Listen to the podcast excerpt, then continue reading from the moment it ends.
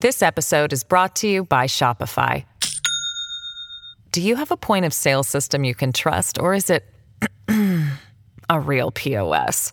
You need Shopify for retail. From accepting payments to managing inventory, Shopify POS has everything you need to sell in person. Go to shopify.com/system all lowercase to take your retail business to the next level today. That's shopify.com/system.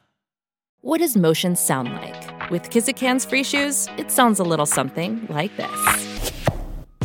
Experience the magic of motion. Get a free pair of socks with your first order at kizik.com/socks. Hello, everybody. This is Marshall Poe. I'm the editor of the New Books Network. NBN listeners like to read books and buy them. So we thought we'd tell you that right now, our friends at Princeton University Press are having a remarkable site wide sale. You can get 50% off books, including ebooks and audiobooks, with the code 50, F I F T Y, at checkout until May 31. You can save some real money on Princeton University Press books. I encourage you to go there and check it out.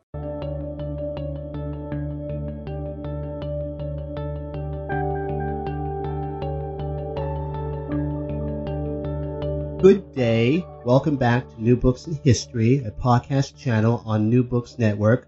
My name is Charles Coutinho of the Royal Historical Society.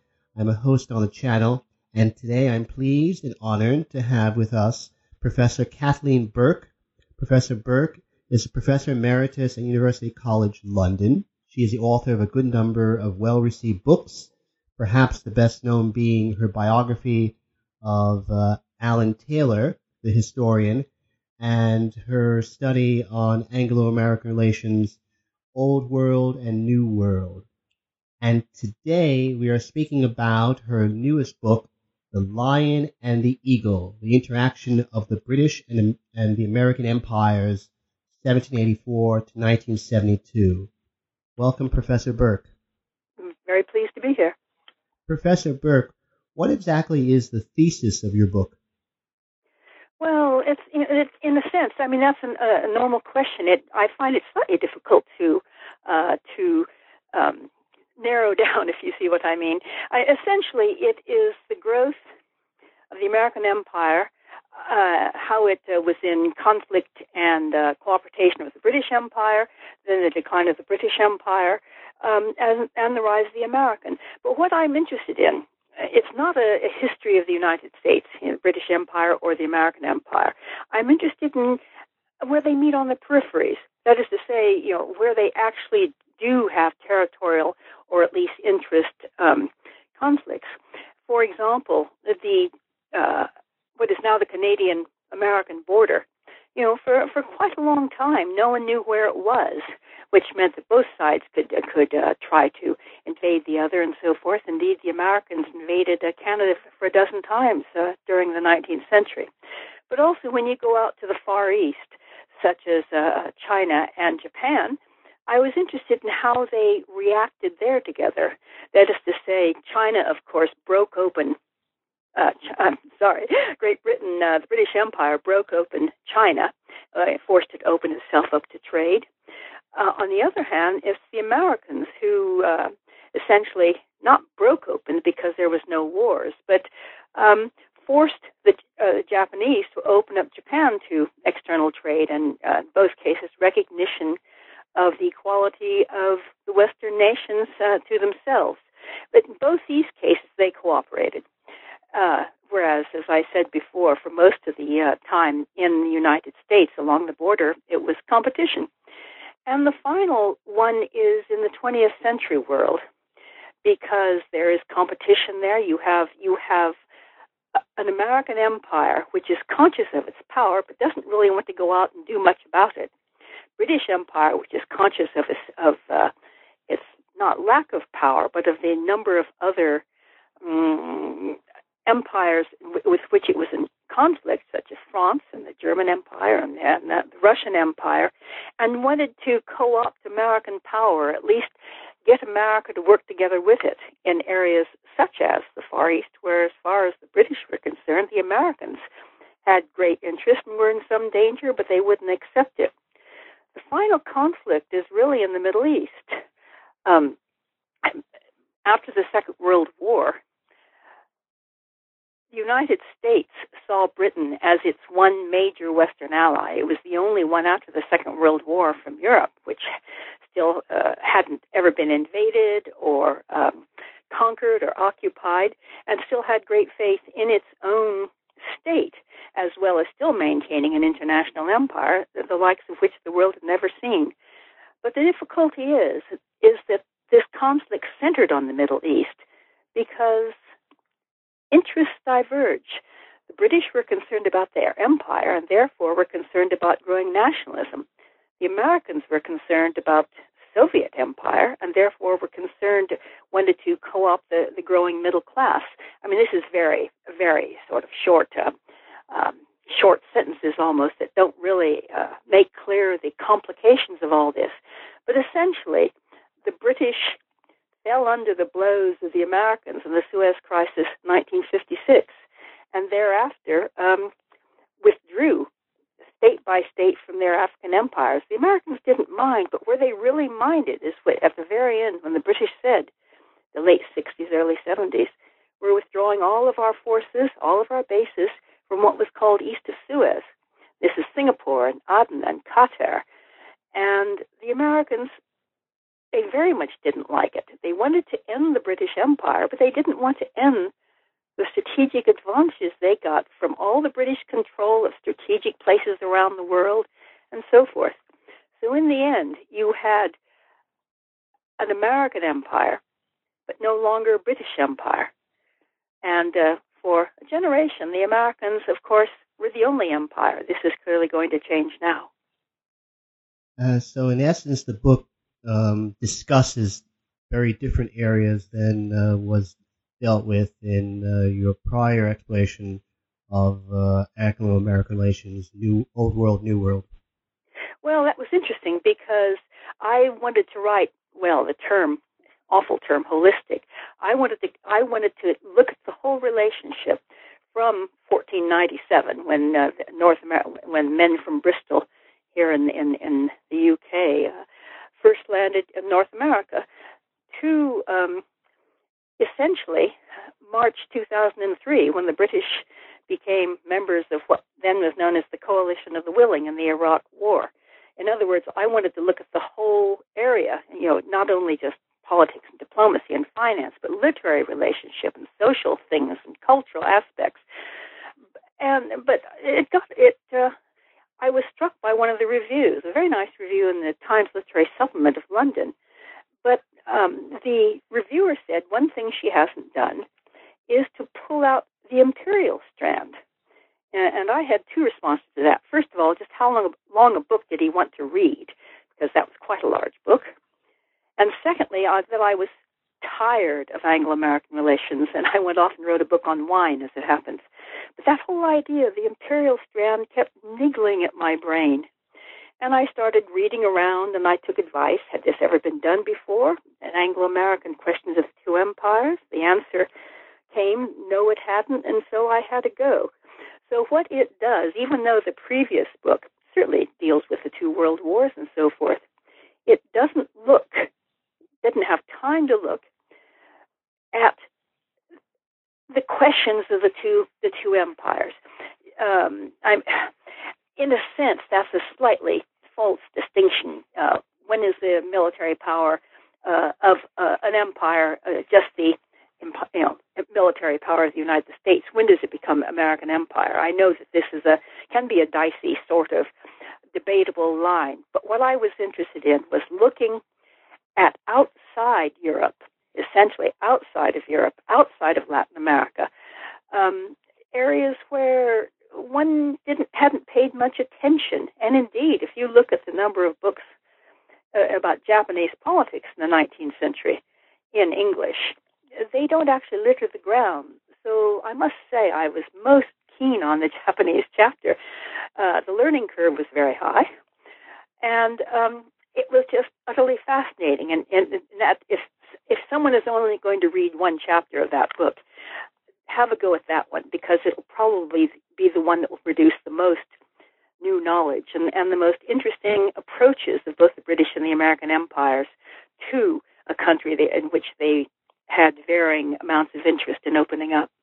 Oh my goodness, Professor! I would I would think anyone who uh, ventures to get your book would uh, persevere and read the entire thing, not just one chapter. But um, let me ask you, what were the initial diplomatic issues between the US, the UK, and the USA in the immediate post 1783 period? Well, the point of, uh, of 1783 is when the United States, of course, becomes an independent state. And my argument was that it was an it was an empire from the very beginning. If you look at definitions of empires, I know Americans on the whole don't like the idea of applying it to themselves, having just torn themselves away from uh, from an empire. But the point is here, you still had British North America, aka Canada, and uh, a new nation, and neither knew where the other began or the other, you know, the other finished. Neither. Uh, it's not that the uh, it's not that they were immediately trying to grab land from each other. They had quite enough to do otherwise. But the first issue is how you actually define the line between these two empires. And that, in fact, excuse me, while I cough, excuse me, that in fact takes up a good part of till 1903. It's only in 1903 that the final parts, the American and Canadian or British North American boundaries are settled. It's it's a live issue, and as I said, uh, conflict between the two. Most people know about the Oregon Territory, um, but you know, between New Brunswick and Maine was a continuing um, conflict. That's where you had the Great Lumberjack War, for example, uh, conflicts over the Niagara boundary, uh, conflicts around uh, the Great Lakes. If you control the Great Lakes and you have your ships on it, you can attack the invade the other country. What people forget, I think, is that the United States and Great Britain fought two wars. Uh, not only the Revolution, but of course the War of 1812. And this meant that in various parts, whoever controlled a river or who controlled the outlook of a block, do you see what I mean? Um, could determine military strength, military success. And so the first real issue was de- defining and acceptance by both sides of where the countries actually were. Uh, why was exactly the um, the Jay Treaty of uh, 1795 first um, treaty between the independent United States and uh, the United Kingdom so unpopular in the USA?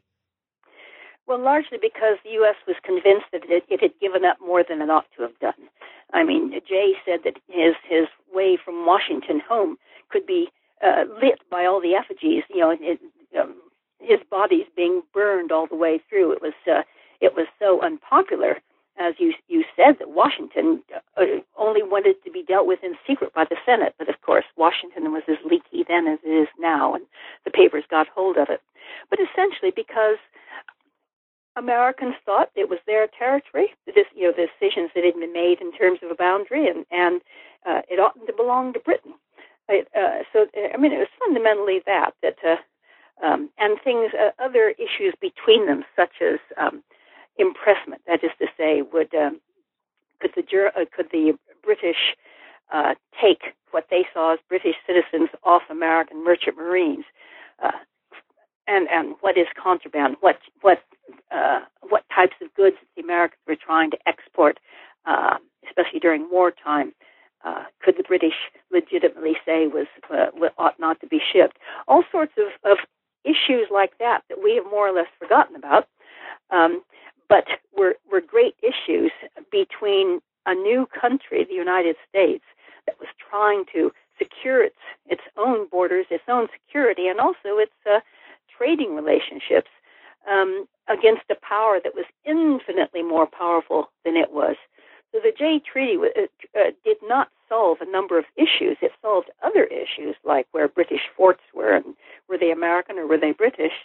But what it left undone and had to be sorted out after the War of 1812 again was where were all these borders? Who, who which, what was Canada? What was the United States? And that dominated uh, probably the next 30 or 40 years.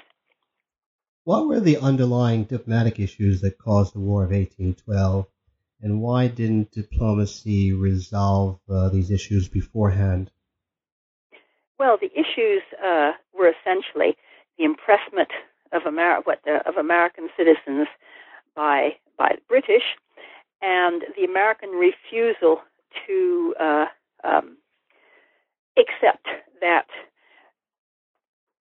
I mean, it's really one thing is really interesting uh, that, in fact, uh, uh, bedeviled relations between the two of them, and it was really only settled um, after the War of 1812, is the Americans somehow thought that once they were out of the British Empire, nevertheless, they were going to be able to trade and to uh, uh, do other economic activities within the empire as though they were still members.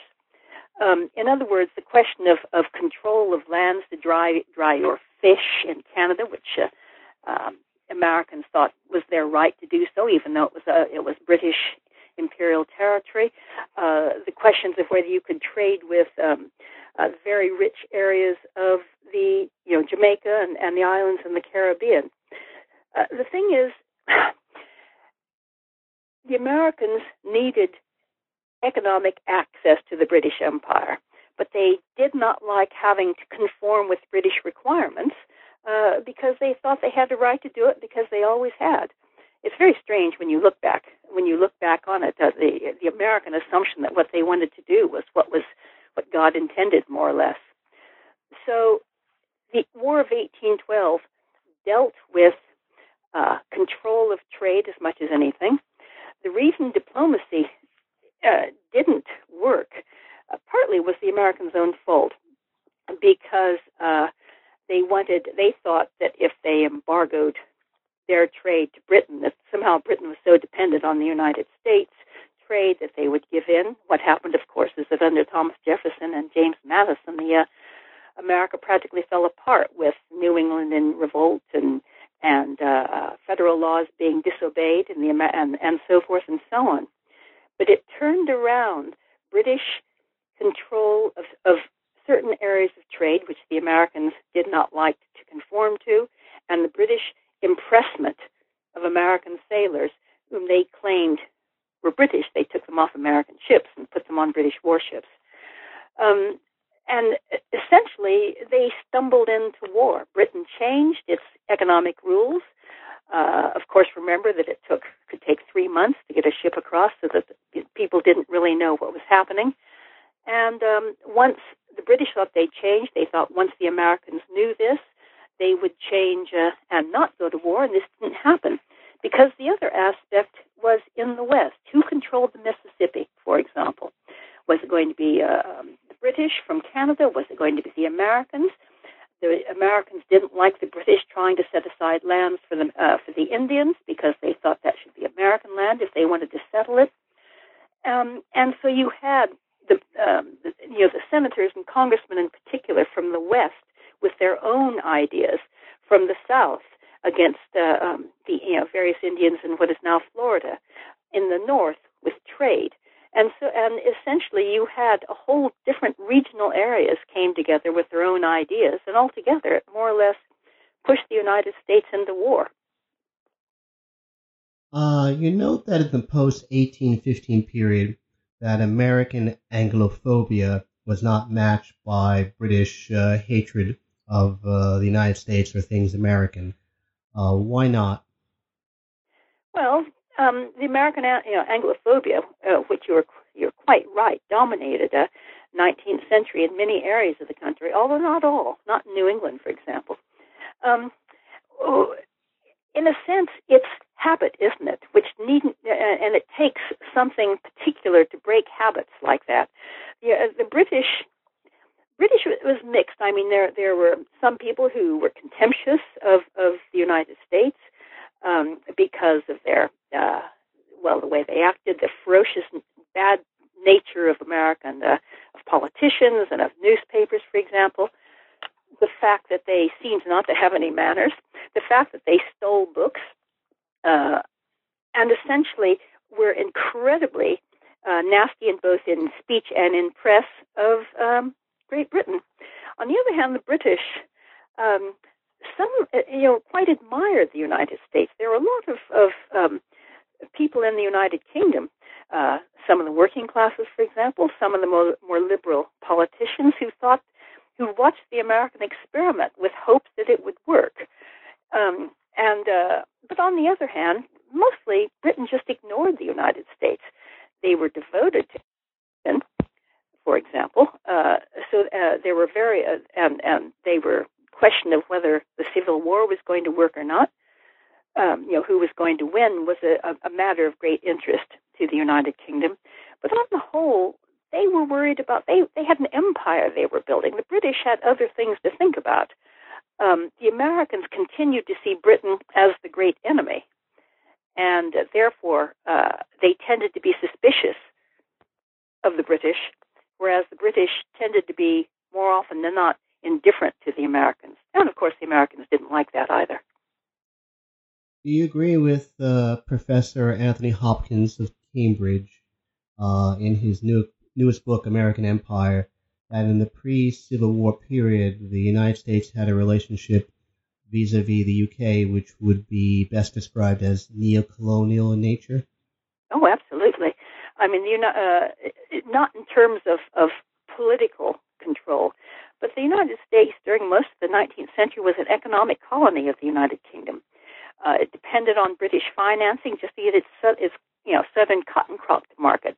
Uh, British um, uh, American railway shares were a dominant element of um, uh, of the uh, uh, City of London, you know, financial uh, uh, stock exchanges because uh, they invested. They were able. The Americans partly were able to and able to build their railways, especially in the earlier periods, because uh, Great Britain loaned the money. Uh,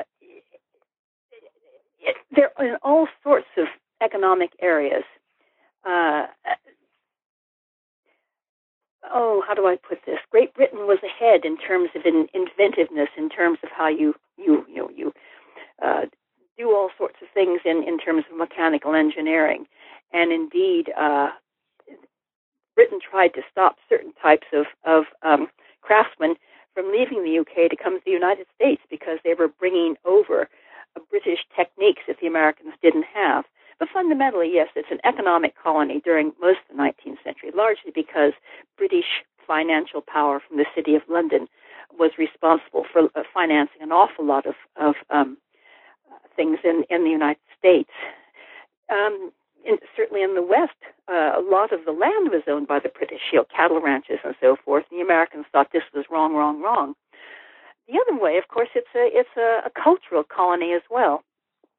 The uh, American publishers tended not to publish um, uh, American authors because they preferred to wait to hear things in the United Kingdom, uh, you know, what, how books were being received, and then pirate them, you know, print them without permission. And indeed, a number of very famous American writers, uh, such as as uh, um, uh, oh, uh, various poets and so forth, were not published in America until they had their books uh, favorably responded to in uh, the United Kingdom. Indeed, um, how do I put this? Some Ezra Pound, for example, even at the turn of the 19th into the 20th century, said that he was going to London, America's great cultural capital. In other words, they looked to the United Kingdom, both for economic help and for literary and cultural. Uh, fashions in the United Kingdom were followed. Uh, the fact, uh, um, all sorts of, of uh, intellectual intellectual relationships. So yes, um, it's still they still looked to the United Kingdom uh, for many of these elements. This all changed in the 20th century, of course, but it was very. I, I agree with with Tony Hopkins very much there. In fact, uh, we we march as one along that one. How did British, as opposed to American diplomacy, differ vis-a-vis the Chinese Empire in the 19th century up to, say, the 1890s? Well, term used for American diplomacy vis-a-vis the British was referred to as piggyback, or hitchhiking, or jackal. That is to say, the Americans didn't really have any power. And during most of the 19th century, indeed, the State Department told the American diplomats they had to follow the British.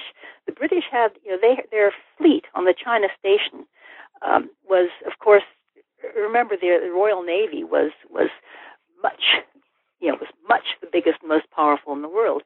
The Americans in Japan, they were lucky to have a ship a year call in. The American fleet, until later in the 19th century, was pathetically small. Remember that on the whole, Congress is, uh, did not want to spend money on either a standing army or on a navy, partly because they saw it as a threat to the republic. So when it came to abroad, until much later in the 19th century, they had to depend on Britain. Um, now, this is not necessarily the case with American merchants who, who were as red in tooth and claw as the, as the British merchants were. And uh, they certainly wish the Americans, uh, the American merchants certainly wish that their own governments would provide a lot more power behind them. But essentially, they they they had the, the British and the Americans out in uh, in China work together. And there's another reason for that, which is neither the British nor the Americans wanted a political empire. They wanted economic access. They wanted, in fact, they quite like economic domination, although um, Britain achieved this in the great Yangtze River Valley. The Americans never really did. But they didn't want to take political control. Um, they didn't want the responsibility or spend the money or anything of that sort.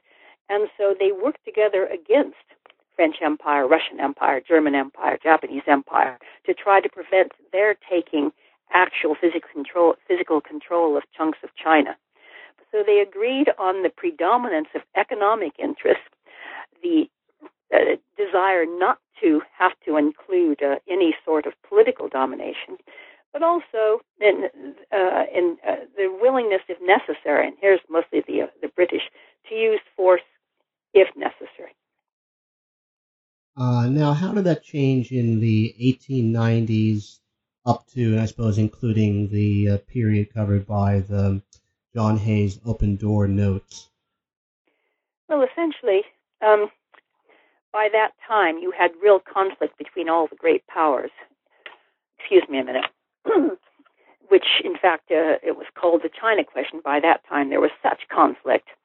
Uh, China, by that time, had had uh, uh it was in the last days of the Qing Empire, and there were one or two extremely good uh, politicians, Chinese politicians, Chinese uh, leaders, who were good at playing them off again, you know, playing the various powers, and they hoped to have American backing on this, and it didn't particularly work. But what you had there was essentially China becoming a battleground almost between the various um, uh, empires. But also you had a real huge um, Chinese civil war going on at the same time, and uh, which essentially the, uh, the foreign powers got caught in. But you had what eventually became the Chinese Revolution by 1911. In other words, uh, areas of China were out of control of the government, um, and it's a real maelstrom. And indeed, what you get, of course, in the late 1890s, the Boxer Rebellion, is rebellion against all the foreign missionaries, against their own uh, royal family. And uh, the boxers, the, the righteous fists, uh, fists of the boxers, thought that they had such power that they would not, they would be impervious to bullets. So you have China in it falling into a, a, a ferocious civil war, but also attacking foreign powers. And indeed, uh, the boxers attacked uh, in Peking uh, attacked uh, the foreign legations, not in Peking, in the, the for, uh, in the uh, port cities, uh, attacked foreign legations, uh, murdered the German ambassador, and so forth. And you had the foreign powers then banding together and attacking the Chinese. So the, the 1890s are a period when it's difficult to see who is actually exercising power, um, because you had quite a lot of countries involved in trying to do this. And in this case, this is also a period when the Americans really do um, go for a, a, military option. They work together, and in fact, they were some of the uh, uh, the more ferocious of the of the fighters in the Boxer Rebellion against the Chinese. This episode is brought to you by Shopify.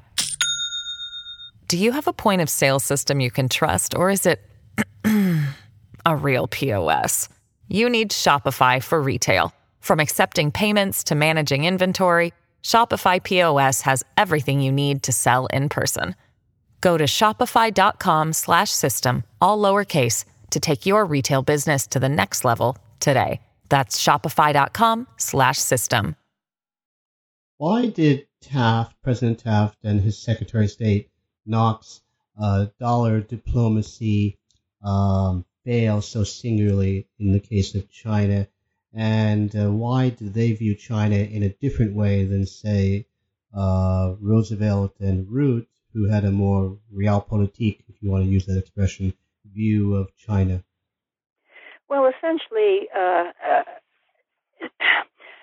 it depends on what elements of power you want to exercise. And uh, they didn't want to, to, to, to send troops and so forth out into China. They wanted to work together with the British, but they wanted they were interested in trade. They you know, the open door was meant to be, of course, open to all uh, in terms of, of of trade. And the other powers, France, Germany, Japan, wanted to make sure their own areas were closed. Uh, the other countries agreed with this, and then, of course, they all ignored it entirely. What uh, Knox, uh, what, what uh, Knox in particular, as Secretary of State, tried to do was to use American financial power in the way the other great powers use their own financial power. Uh, Russia managed to come through Siberia and down into um, outskirts of China by financing railways. Uh, Japan tried to do same by uh, through Manchuria by using financial power to get concessions from the Chinese government and to finance railways. And Knox thought that a you had this all this huge American financial power. Why didn't you get uh, bankers like J.P. Morgan to you know to come together and and insist on having parts of all these uh, um, concessions, railway concessions, and, and and various sorts. What Knox wanted to do was to use American financial power to break in to China and to ex- exercise the power of a great power that he felt America deserved the bankers were were uh, they were uh, thought this was awful. A these various this one particular railway financial uh, uh, um, financial agreement, which Knox wanted the Americans to barge into. Uh, the Americans thought, you know, this wasn't you didn't do this. This wasn't a done thing. It wasn't their issue, and you don't go um, to other financiers with whom you have great uh, relationships, such as the British, and say, right, here we are, we want we want a piece of the action. And essentially, um, it didn't work very well. They finally allowed the Americans to come in. And then President Wilson is elected, and he thinks this is just appalling. So after all the angst and the aggro and, and the work involved, he cancels any American part of it at all. So several years later, uh, the other uh, powers, the other, um, find that after they made all these concessions to the Americans, the whole thing is canceled.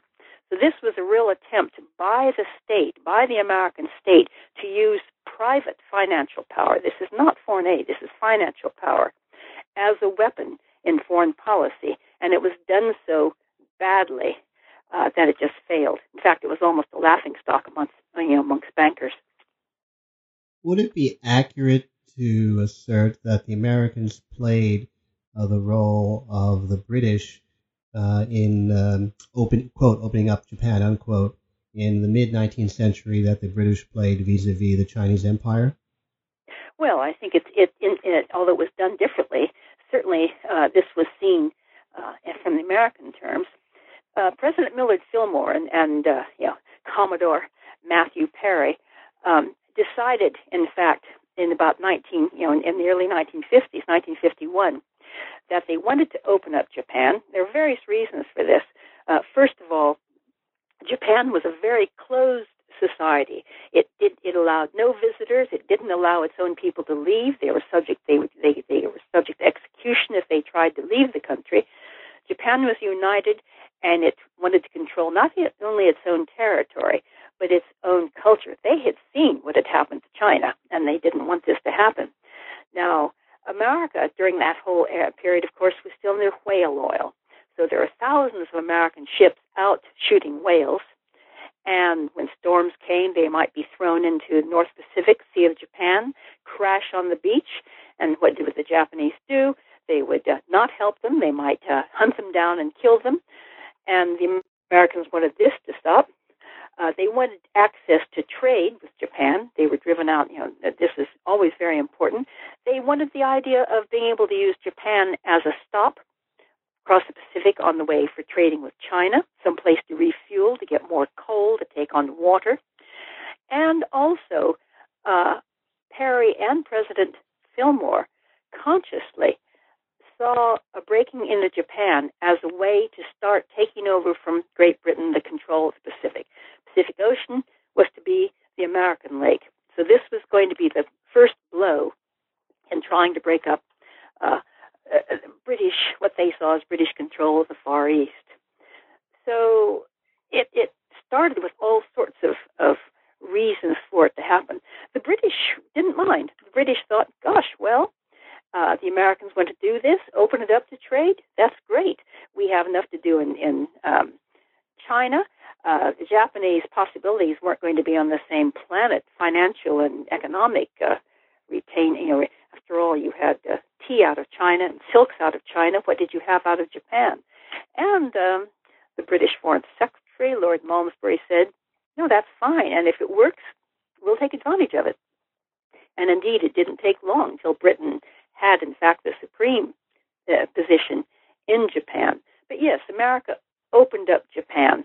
Um, they uh, uh, Perry threatened to blow the place up, of course, um, but eventually, through negotiation, they by 1858 it was agreed that there would be a general, a consul general, the first, the first foreign minister or first foreign diplomatic representative in Japan. And shortly thereafter, there was a, a trade treaty agreed. But what also the Western powers wanted from China and from Japan was acknowledgement of their equality. Of the, I mean, uh, China didn't think uh, any of the Western powers; they were barbarians. That's what they were called. Japan fairly close to the same thing. And uh, uh, the Western powers uh, wanted to be be accepted as diplomatic equals. It took a long, it took more time. Well, it took more, uh, quite a bit, a, a number of years before Japan would agree to allow any representation in Tokyo. Edo it was called then, because this was this was where um, Japanese center was, and, and no Westerners, no non-Japanese were to be allowed. But the other difference, which people sometimes forget between China and Japan with regard to foreign powers, one reason that Japan was never occupied um, or have any political control by the Western powers. Japan, uh, China was huge. It had uh, it had something of an army, of course, but it was uh, but much of the army was overwhelmed by opium and so forth. Japan, there were there were a quarter of a million highly trained samurai in other words, there was uh, who hated foreigners. There was a defense force in Japan, which the Western powers with which it could not compete. So Japan managed to save its independence. It it was well most in independence. It was forced to to give in to uh, what were called the unequal treaties, economic treaties, which only uh, were uh, re, you know re, uh, withdrawn in the 1890s, modified in the 1890s. But Japan, I think, is rather admirable in the way that uh, it managed to keep itself together and, and keep its own uh, its own political system, and its uh, which became uh, a parliamentary system um, by 1868, and its own culture. They took what they decided to do was open themselves up to the Western powers in a controlled manner learn what they could in terms of military technology and, and Western industrial methods, and then shove them out. In the end, of course, what they did was to contain them. Why did the British cabinet uh, force Lord Salisbury to negotiate the Venezuelan boundary dispute when Salisbury's own inclinations were to ignore the Americans' representation on behalf of the Venezuelans? Well, uh, essentially, I mean, I won't go into the, the whole background because I find it intensely interesting, but it's a little bit complicated. Is that uh, Venezuela was a lesser problem. That is to say, if you allow the uh, uh, negotiations and, and arbitration and so forth to go on with Venezuela, which the Americans saw as the British acknowledging their own their own control over the Western Hemisphere. The British by this time knew that the two countries, that uh, that is to say, the United States and, and Great Britain, would never go to war. It would be like civil war. And because they agreed with the Americans in terms of economic openness and uh, you know all the sorts of things which link the two countries together, they could let the Americans take care of it. That is to say, they, they could, if the Americans wanted to worry about the financial uh, misconduct of various Latin American governments, fine, let them let them take care of it. That was now their responsibility. The other thing is, of course, is that by this time, which is 1895-96, Britain was being was feeling very uh, uh, threatened by uh, the other great powers. Um, the British, the British by 1889, the British had decided that the Royal Navy had to be larger than the next two threatening navies, which would, were France and um, Russia, because France and Russia were both imperial powers and uh, uh against Britain in various areas. And if Britain did, did not control uh, uh, the sea lanes, they would be in, in real problems. Japan, by that time, had decided that it too was going to be a great power, a world power, and in order to do so, it said in its uh, uh, naval bill it had it would build a navy uh, equal to the greatest navy in the world. Um, so essentially, what you had was a Great Britain that was in conflict with France in Africa, in conflict with Russia over India because Russia was trying to come down towards India, and conflict in the Far East with Russia and India, uh, or sorry, Russia and uh, France and Germany, and they feared that if they got in a European war and the United States backed the European powers, and there was no reason, and there was reason to think they might do, that Britain would lose. So what it had to do, and it began to do at that time, was to accommodate the United States in various areas, and, and Venezuela was just one of them. So essentially, it was the greater threat near the home islands from the European powers that forced Britain to uh, to accommodate uh, the United States in Venezuela. As it happened, in fact, it was a question of who controlled what territory in Venezuela, um, whether it was um, uh, a British colony or another area that uh, Venezuela said belonged to them. And what happened is with the arbitration is most of the British claims were upheld. So at the end of the day, the Americans got to say, right, we did it, but Britain didn't lose particularly. Uh, the League which is viewed for the most part as a uh, singularly American idea, was it not that, in fact, the case that Wilson to some extent derived the concept uh, from his hero Gladstone's um, idea of the Concert of Europe? Well, of course, it wasn't just Gladstone's idea. The Concert of Europe dated from the Congress of Vienna in 1815. Uh, yes, Gladstone was one of those. The idea came as much from the British Foreign Secretary, um, Sir Edward Grey, who actually came up with the idea. Uh, I mean, the term League of Nations was a, a British uh, title or name, and uh, various of the British uh, members of cabinet, uh, Sir Robert Cecil, um, the most famous, uh, spent a good deal of time putting together some of the ideas that that Wilson then incorporated.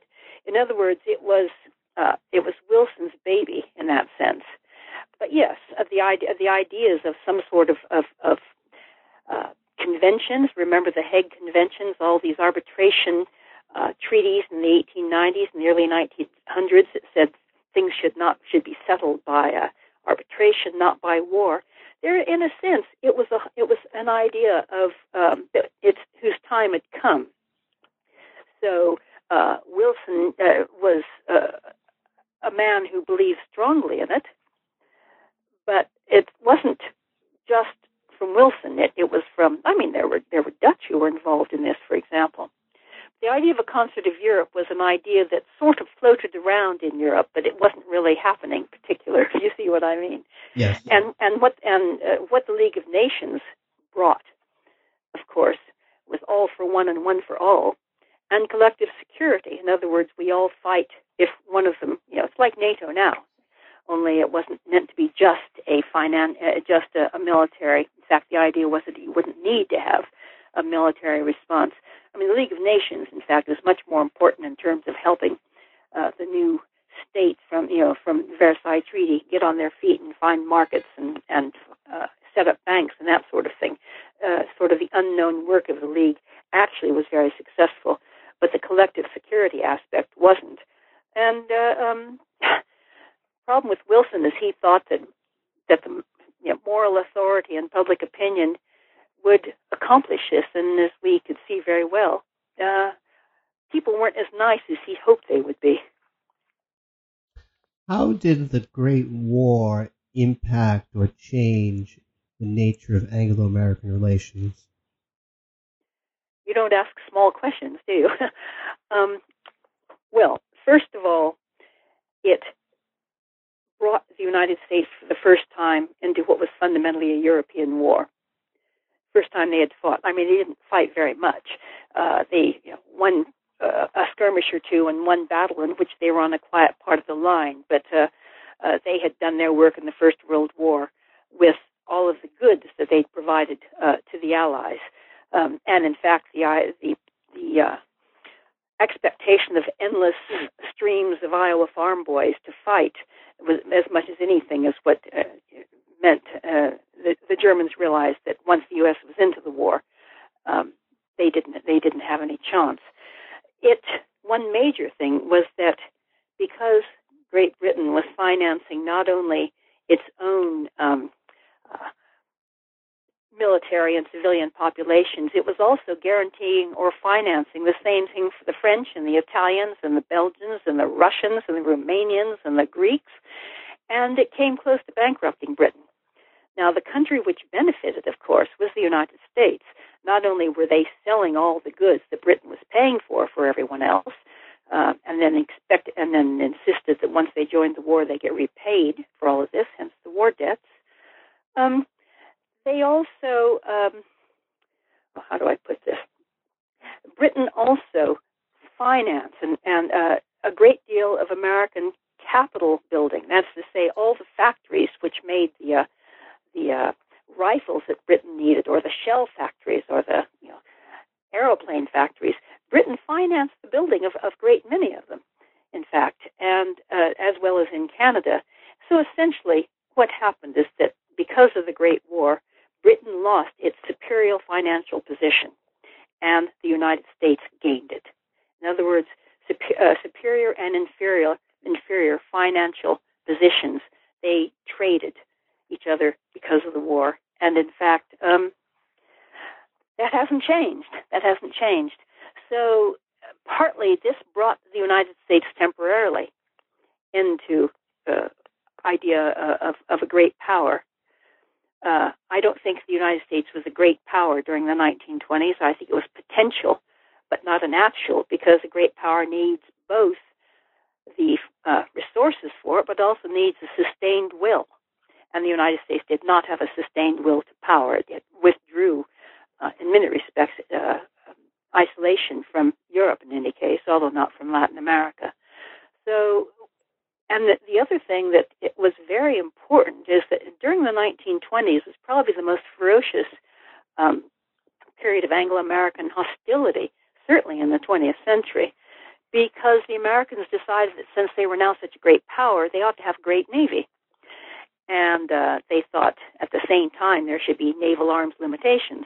So what they wanted was for um, all the countries to uh, limit their capital ships, in other words, uh, limit battleships and so forth. And the British didn't mind in certain respects because they didn't have a lot of money to maintain um, what was by far the largest navy in what had been the largest navy in the world. In fact, still was. But they saw the Americans as a way of getting naval equality on the cheap. In other words, if you stop Britain uh, building any ships, the Americans uh, will then, of course, lever up as being uh, the equivalent of the, Royal Navy, if not anything else. And there was huge hostility. Indeed, uh, there were comments by President Coolidge in 1927 that more or less threatened war. So uh, uh, and indeed, it was uh, the British, the Foreign Office, said that all the elements that have been, that all the factors that have existed during history that bring powers to war, all existed and that war between the United States and the United Kingdom was not unthinkable.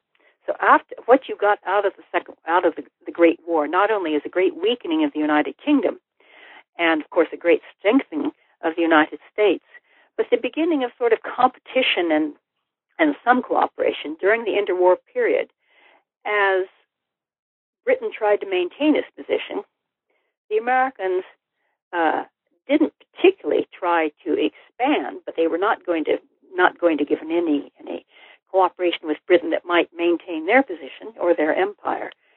And it's only really by about 1943 that the United States emerges as the true the true superior in this two in, in the two you know the relationship between the two.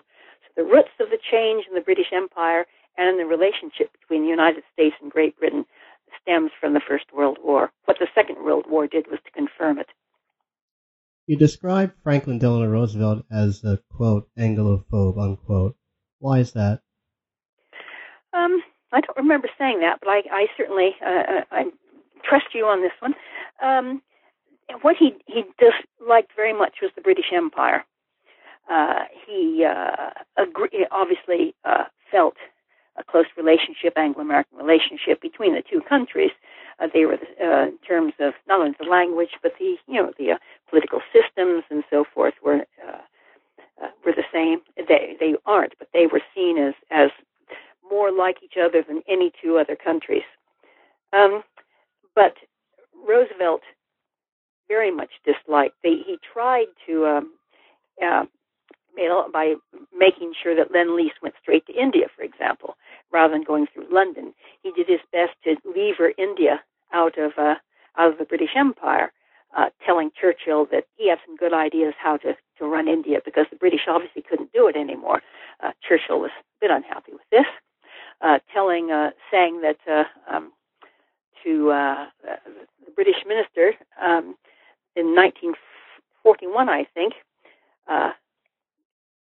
Certainly during the war, uh, saying that when you acquired uh, Hong Kong in 1841, 41, although it wasn't, it was 1842. But when you acquired Hong Kong in the 1840s, it wasn't by purchase, was it? This was a war with China, and, and uh, the British official immediately responded, "This, uh, uh, excuse me, Mr. President, wasn't that about the time of the Mexican War?" Where, of course, the United States had conquered what became 15% of the current United States. There was a, there was a, a concerted push, uh, in a sense, not precisely led by Roosevelt, but certainly backed by him, to try to break up the British Empire. And uh, so he wasn't an Anglophobe as such, but he was certainly an imperialophobe. You describe the UK as the quote um, primary ally unquote of the USA in the post 45 period up to 1956. Uh, why would that be? Um, why were they so close allies after that? When uh, the United States had perceived Britain as a competitor during the previous centuries?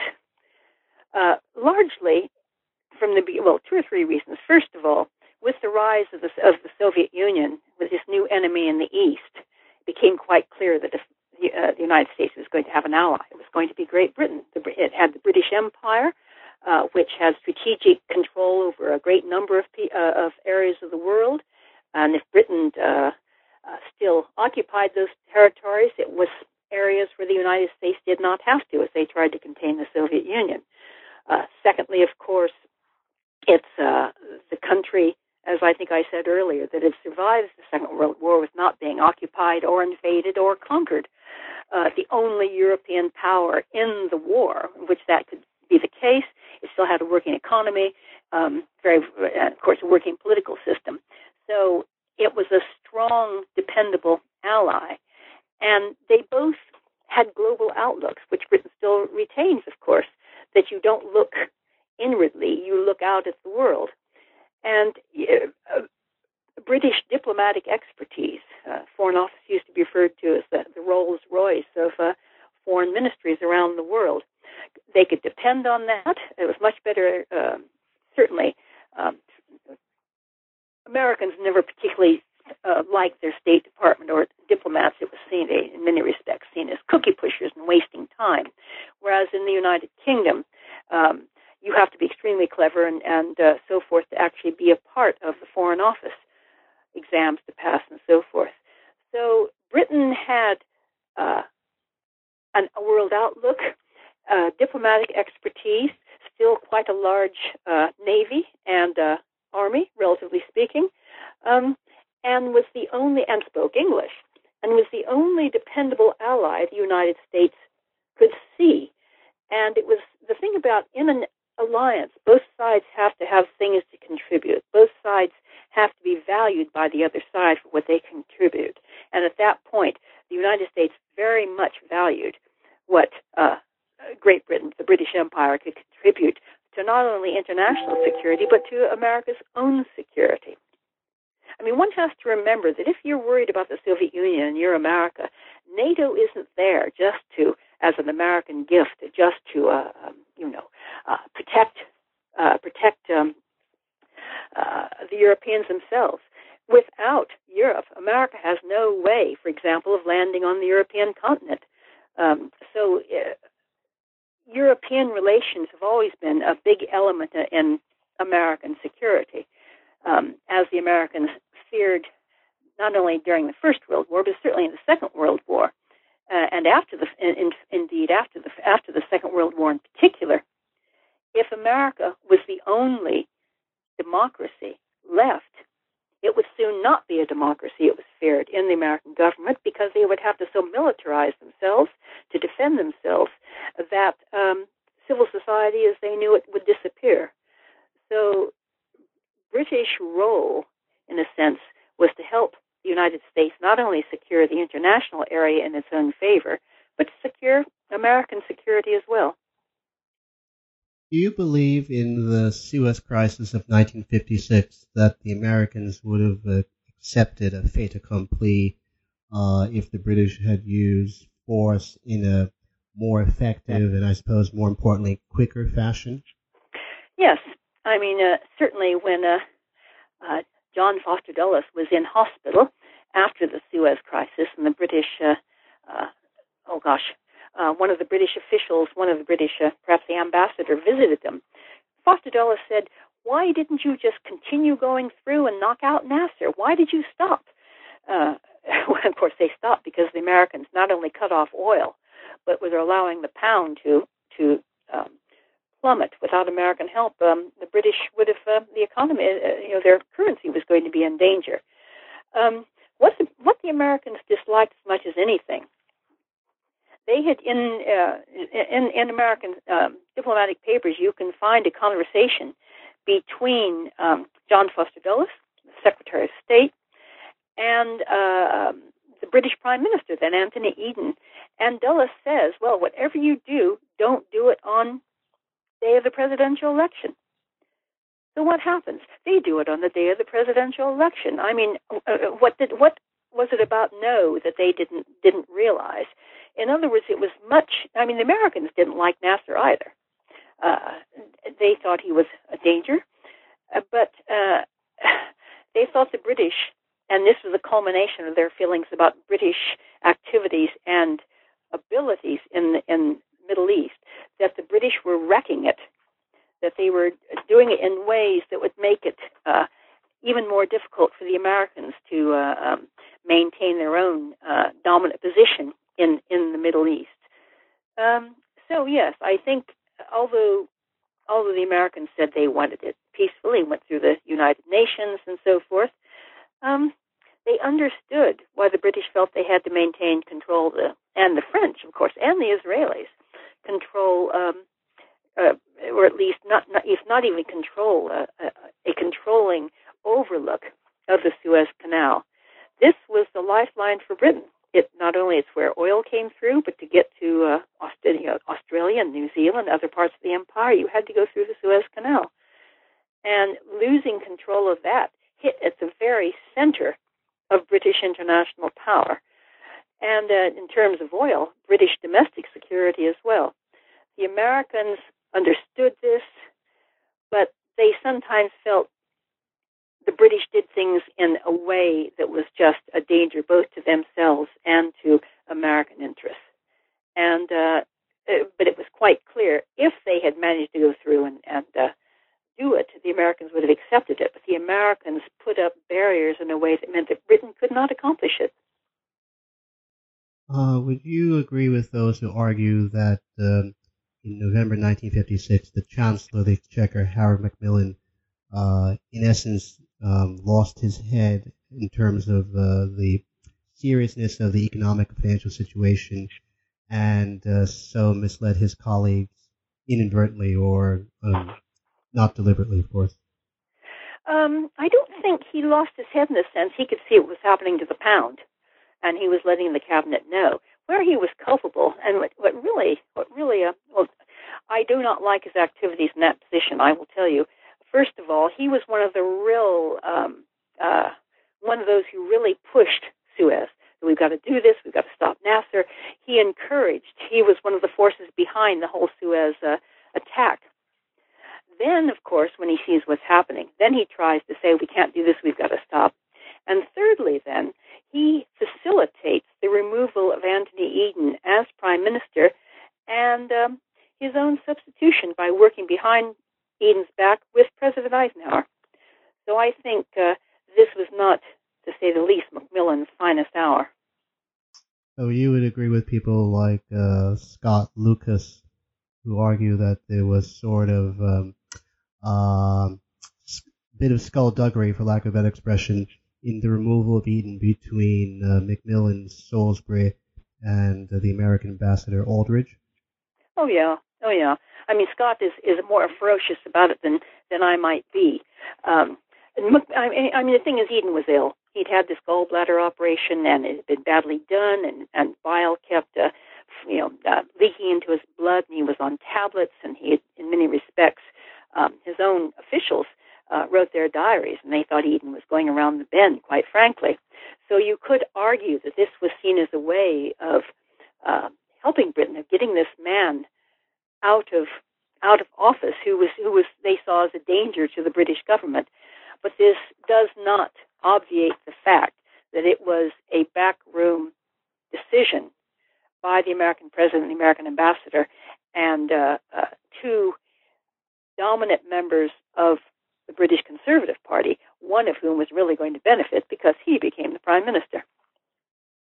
Uh, I guess what I'm saying is that is that in politics there's often no uh, uh, no a way that one can be proud of doing to get to get things done. There's it's uh, sometimes when you know the, the reasons of state are seen as more dominant than personal uh, personal probity. And I think this is probably one of those times uh, sort of Bismarckian uh, view of uh, not laws being akin to making sausages, something that one shouldn't really view if you have a weak stomach. well, not at all times, no. But yes, I, I mean, Bismarck had his had his uh, uh, um, his his approach and, and and little ways, but he certainly knew how to exercise power and when not to exercise power. Um, you can I mean once he left that Germany became a real danger if you see what I mean he was a he was a, a man who believed in balance um, so in that sense uh, I think sausages are probably irrelevant to this particular thing it's just that a they thought that Eden had been a danger they thought uh, was was a danger and um, he had to be gotten rid of, and it could be justified because he was an ill man, I suppose. And of course, the whole Suez Crisis thing uh, was there's a photograph in my book, I think, that shows huge Trafalgar Square full of people arguing against against Suez. It was almost as bad a, a, a crisis in dividing the British nation as Iraq was later, um, as Brexit is now. You know, families breaking up over it, people not speaking to each other over it. It was a it was a very bad time in British domestic and foreign policy, and uh, some of these um, uh, powerful members of the Conservative Party blamed Eden for a great part of it. His lack of judgment, his his uh, forging ahead when perhaps it ought to have been forged. You know, and members of the Foreign Office on the day of Suez, many of them wore black armbands in mourning. They could see what was going to happen. Most, you know, uh, uh, many of the um, members of the military forces did not want to do it, and they argued against it. But Eden drove it through, even without he didn't even have a full cabinet around him when he did it. Uh, the on the penultimate section of the book, you discuss the uh, withdrawal by the UK of uh, east of Suez. Could not it be argued that that decision by the Harold Wilson government in 1967 was in essence using the sterling crisis of the same year as a political cover for a political rather than an economic decision? Oh, that well, that it, it's a whole it's a complicated. I mean, what one has to keep in mind is, for one thing, is to have a foreign policy or a military power policy, you need money. Uh, the British pound, uh, pound sterling, for 15 years had been having uh, sterling crises virtually every year um, Britain was existing on on well, Bank of England was was taking loans from other central banks, including from uh, from um, the Federal Bank, the Federal Reserve, um, and eventually Wilson decided that you could not continue to exist hand to mouth on essentially short term money. I mean, this was a difficult thing because it's during Vietnam War, of course, and President Johnson was putting ferocious pressure on um, the British government uh, to become part, you know, to, to, to send troops to Vietnam. Uh, the British resisted this. A good part of the Labour Party, the you know the backbenchers and you know the, the members of the House of the House of Commons, mem- members of the Labour Party, a hundred of them had signed a petition saying we will not support uh, Britain joining uh, um, the Vietnam War. Uh, America wanted Britain in the Vietnam War, and they wanted America east of Suez because they didn't want to be the only white power in the Vietnam War. They wanted. Uh, Johnson said, "All we all we wanted was, you know, a, a, a, a, platoon of bagpipers would would have been enough. We just wanted uh, we just wanted the British flag out there next to the American flag." So, uh, when the pound was under its final uh, threat in, in 1967, the Americans offered to loan money, but only if Britain would go out what was called East of Suez, which included Singapore. And that's when the British said no, uh, they couldn't. The financial position was just too dire. And uh, so I don't think it was a cover. I think it was it was the final push. The British were already cutting back on uh, military. They decided they were not going to be buying American jets because they just couldn't afford them. The Americans didn't accept this. They thought the British were not acting as the British ought to do. Um, but at the same time, of course, uh, um, in uh, the United States, paying both for the Great Society and the Vietnam War uh, caused America three years later to go off the gold standard. Uh, one reason the Americans didn't want Britain to what was called devalue the pound. In other words, the pound um, after November 1967 would only buy uh, $2.40 and $2 of, uh, and when before it had been $2.80.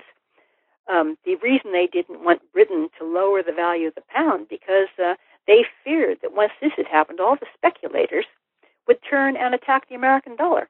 And of course, this is what happened.